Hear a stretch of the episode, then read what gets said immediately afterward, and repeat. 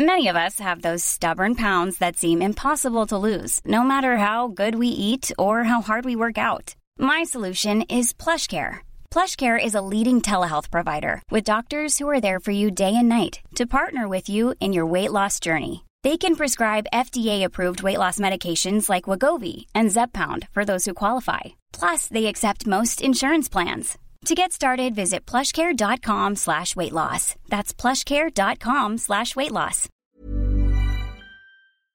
Hello? Hello? Podcast Network Asia. Isang paalaala, ang susunod na kabanata ay naglalaman ng mga salita at pahayag na maaaring magdulot ng takot, pangamba at pagkabahala sa mga nakikinig, lalo na sa mas nakababatang gulang. Huwag magpatuloy kung kinakailangan.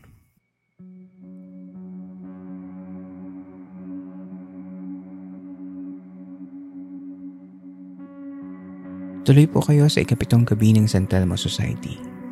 Ngayong gabi, dalawang kwento muli ang ating matutunghayan tungkol sa tunay na kababalaghan. Makakasama natin si Jen.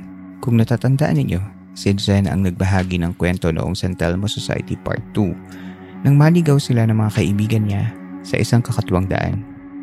Kung hindi niyo pa napapakinggan ay inaanyayahan ko kayong balikan muli ang episode na iyon na inilabas noong April 30, 2021. Sa pagkakataong ito, nag-send muli ng kwento si Jen at ito ay inilahad ng kasama natin na si Zara mula sa Lisbon, Portugal. Halina at sumama na kayo sa aming kwentuhan.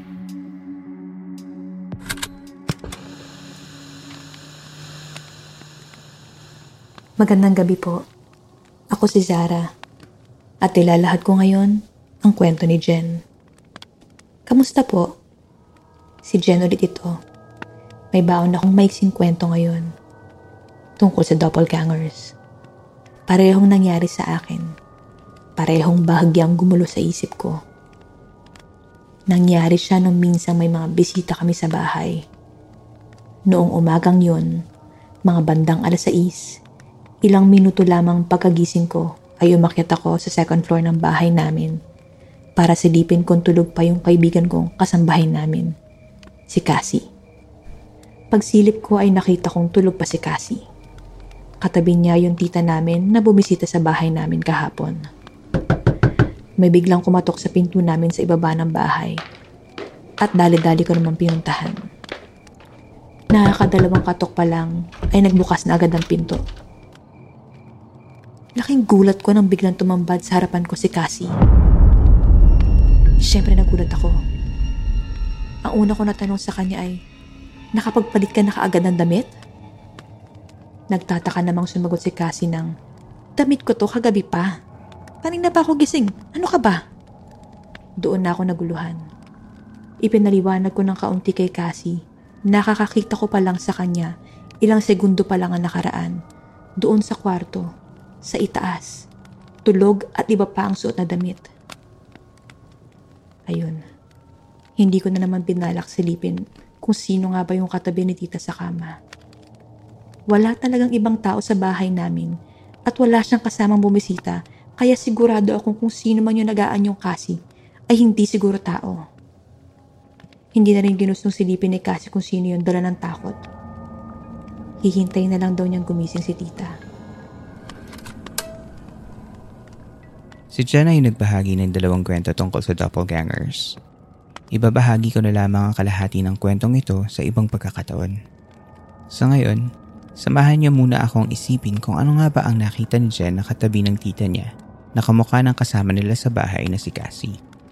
Ayon sa usapan namin ni Jen, ang bahay nila ay hindi naman nakakatakot. Maliwanag pa nga daw ito at paminsan ay siya pa ang nasisilaw sa liwanag at aliwalas ng bahay. Isa lamang daw iyon sa mga kwento ng panggagay sa bahay nila.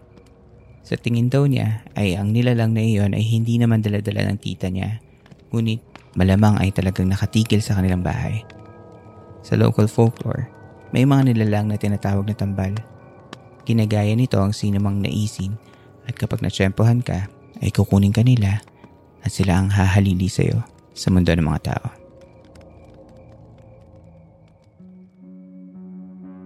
Sa ating pagbabalik, pumisitang muli ang aking kaibigan na si Japheth para magbahagi ng isa pang kwento. Nasubukan mo na bang diligin ng suka ang uhaw na lumpia? Kapag ba ang palay naging bigas, ibig sabihin, may bumayo? Totoo bang pag dumikit, kumakapi? Tired of hidden messages? Listen to Quickie PH, a collection of Tagalog short stories for your listening pleasure. Makinig ka na! Promise, masarap habang mainit. Quickie PH, available on all major podcast platforms.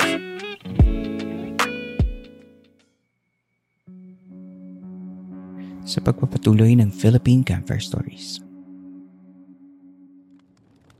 Noong May 28, 2021 ay naikwento sa atin ni Japheth ang kanyang karanasan sa kababalaghan nang may bumisita sa kanilang campsite. Ngayong gabi, sasamahan natin si Japheth sa kanyang kakaibang paglalakbay patungo sa Sagada.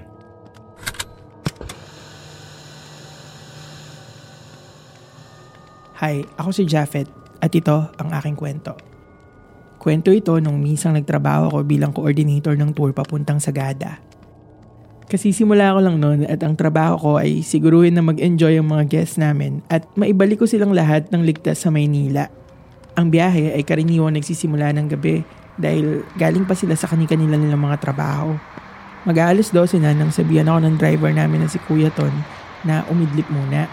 Sinabi ko sa kanya na first time ko kaya gusto ko sana makita talaga yung daan. Isa pa, na-excite ako sa ganitong mga biyahe. Sinabi niya na wala naman daw ako may kita kundi madilim na daan at mga gamo-gamo na masasagasaan ang sasakyan namin kaya mabuti pa ay matulog na lang ako sa biyahe. Pero mapilit ako. Kaya nung nag-stop over kami para mag-CR ay kinausap niya ako. Sinabi niya sa akin na meron kaming isang kalsadang dadaanan at kahit anong makita ko o kahit anong maramdaman ko ay huwag akong magsasalita. Relax lang daw dahil kami lang daw sa front seat ang dapat makakaalam. Tinanong ko siya kung nakasyabo ba siya o kung ano dahil tatawag ako sa may-ari at magpapapalit ng van pero sinabi niyang alam daw ito ng amo ko. Nag-text ako kay Joe na may-ari ng travel agency pero wala siyang reply. Bumalik kami sa kalsada. Sobra akong kinakabahan kay Kuya Ton kaya tahimik lang ako sa biyahe. Unti-unti ay napansin kong nawawala ng ilang kabahayan sa daan.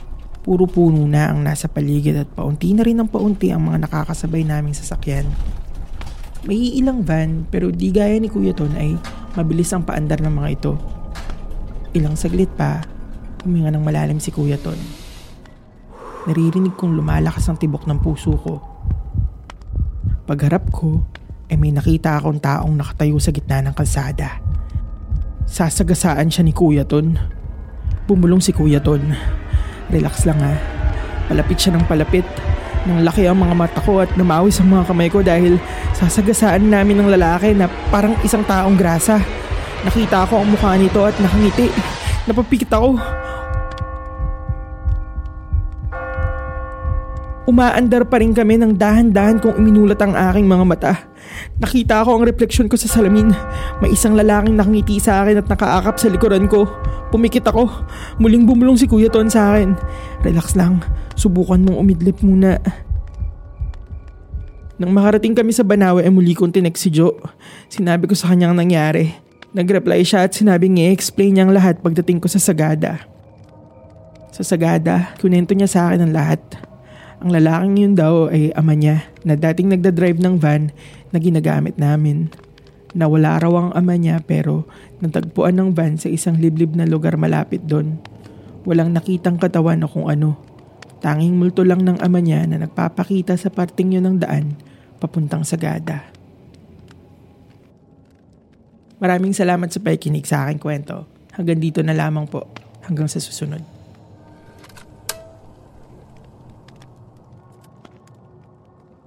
Kakaiba ang lugar na nadaanan ni Japheth. Isang lugar kung saan naghahalo ang takot at lungkot. Salamat Japheth sa pagbabahagi ng iyong kwento. Mapapakinggan natin si Japheth sa kanyang podcast na Quickie PH. Nakasama natin sa pamilya ng Podcast Network Asia. At ang isa pa niyang podcast na Cruising PH kasama naman si Martin Rules.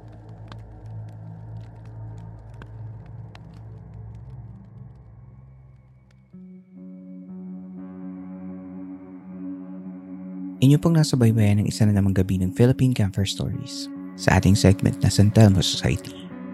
Salamat kina Jen, Zara, at Jafet sa kanilang pagdalaw sa ating munding campsite at sa pagbabahagi ng kanilang mga karanasan sa mundo ng hindi may. Kung gusto niyo maging tagapagkwento sa ating podcast ay mag-email lamang sa campfirestoriesph at gmail.com.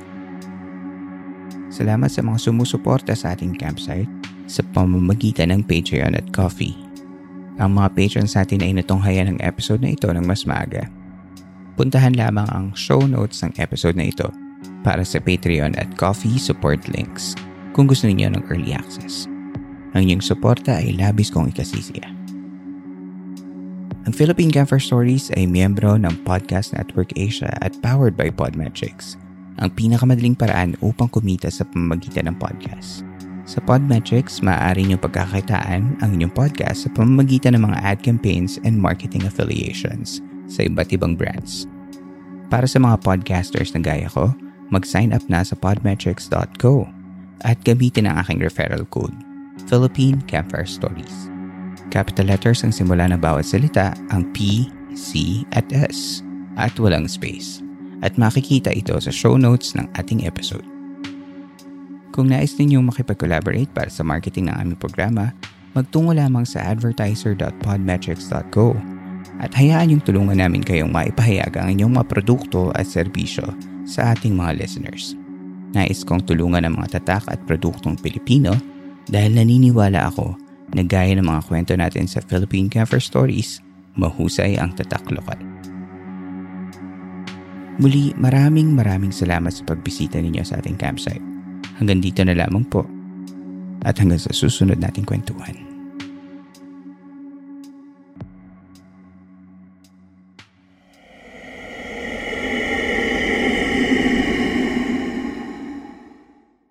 The views and opinions expressed by the podcast creators, hosts, and guests do not necessarily reflect the official policy and position of Podcast Network Asia. Any content provided by the people on the podcast are of their own opinion and are not intended to malign any religion, ethnic group, club, organization, company, individual, or anyone or anything.